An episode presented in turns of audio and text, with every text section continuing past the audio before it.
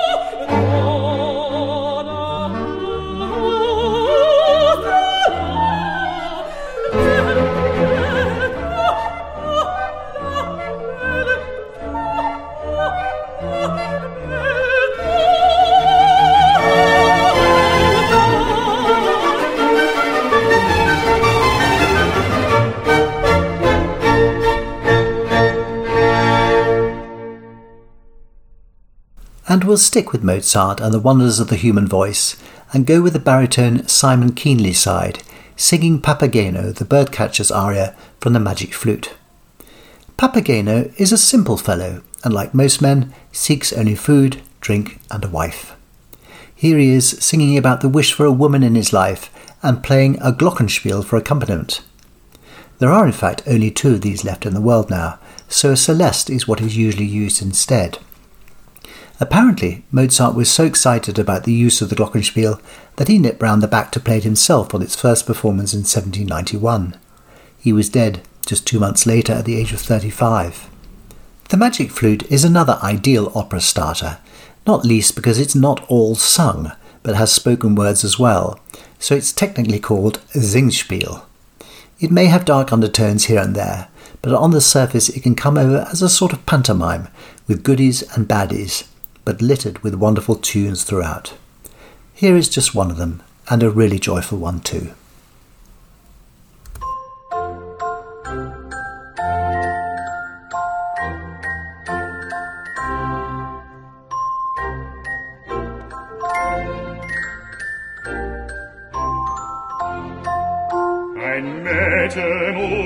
Weibchen wünscht Papageno sich. O so ein sanftes Deuten der Seligkeit für mich, der Seligkeit für mich, der Seligkeit für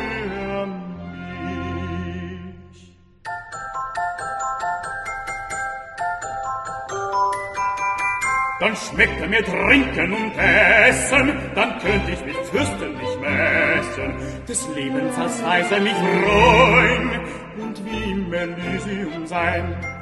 Dann könnte ich mit Fürsten mich messen,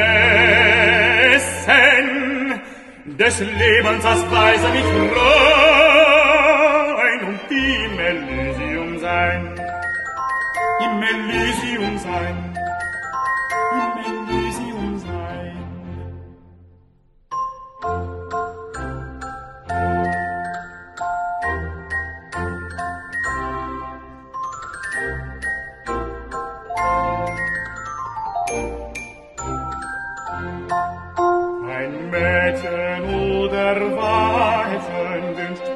Papagino sich.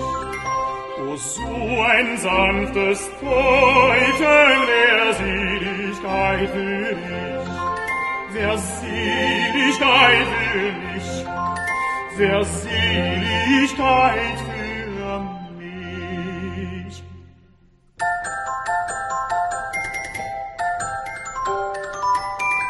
Ach, kann ich denn keiner von allen den reizenden Mädchen gefallen? Hilf einer mir nun aus der Not, sonst gräm ich mich wahrlich zu Tod. Ach, kann ich denn keiner gefallen?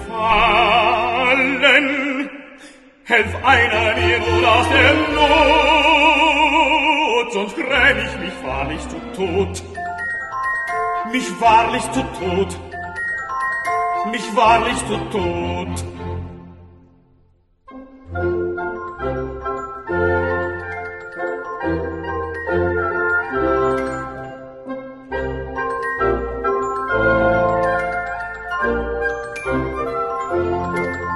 Ein Mädchen oder Weibchen wünscht Papagino sich, o so ein sanftes Tor,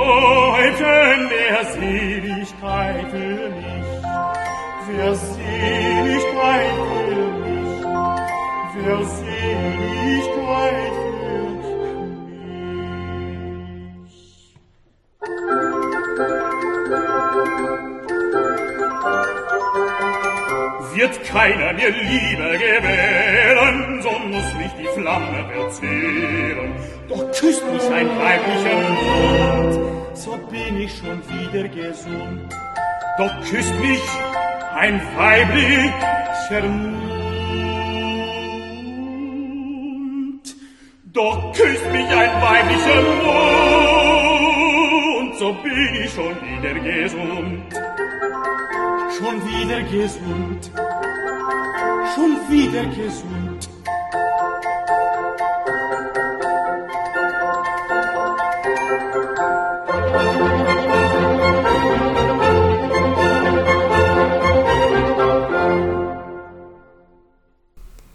Ein Mädchen oder Weibchen, sung by Simon Keenlyside from Mozart's opera The Magic Flute.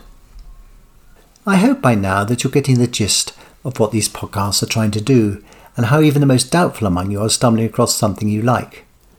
Whether you're a newcomer to classical music or not, the chances are that there are names alone which have the ability to spook.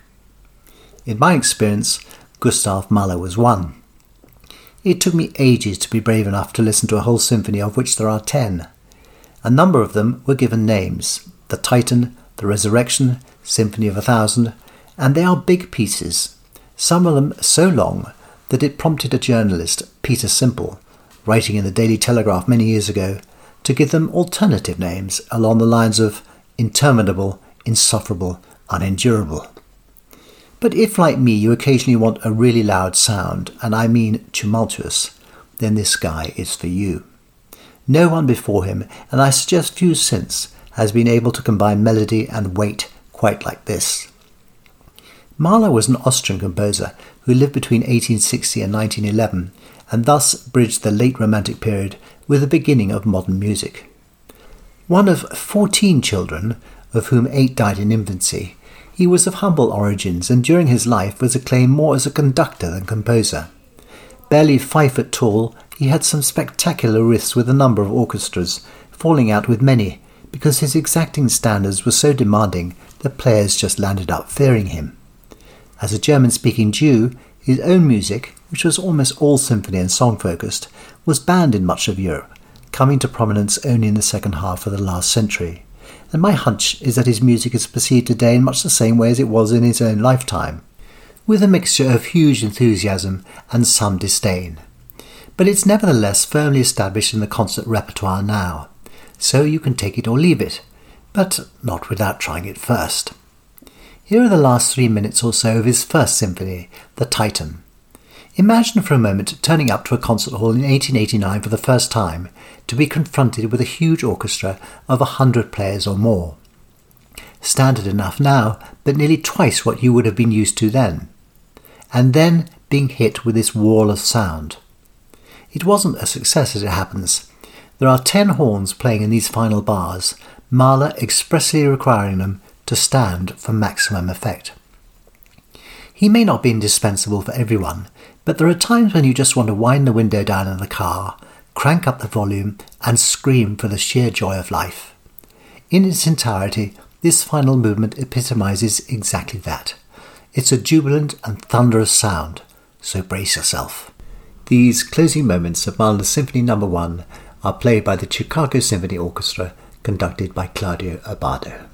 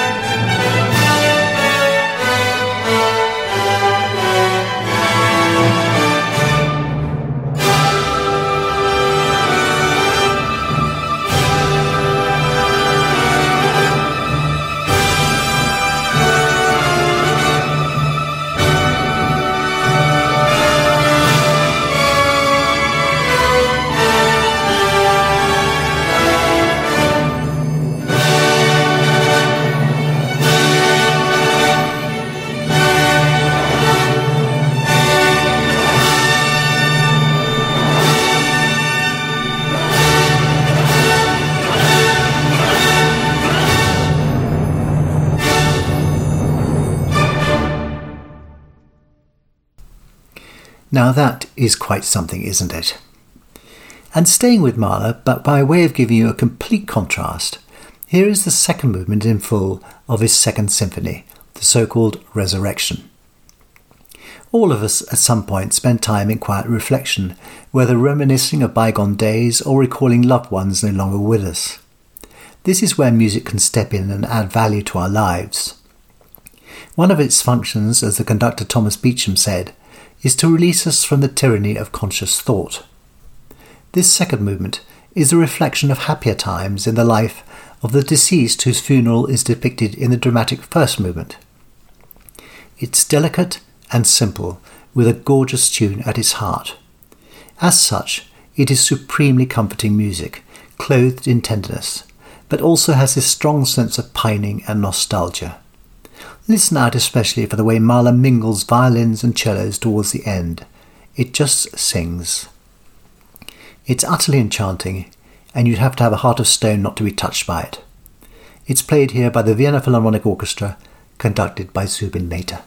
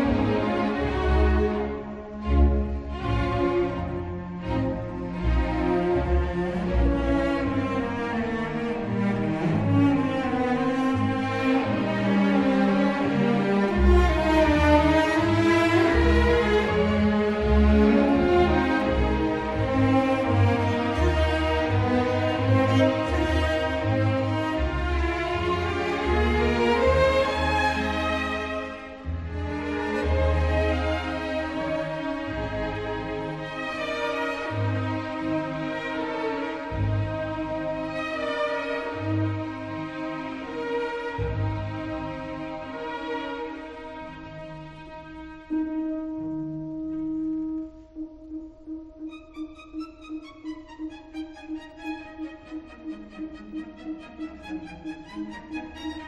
you.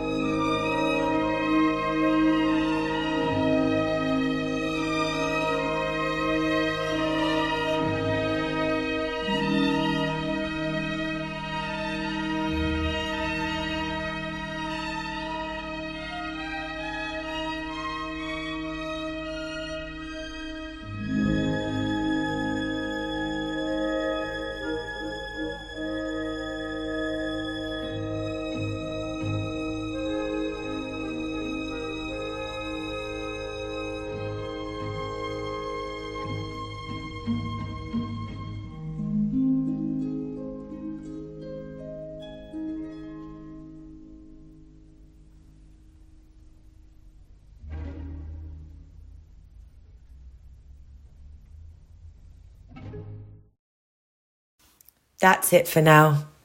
Thank you for listening to Perfect Pitch with Nick Healy Hutchinson.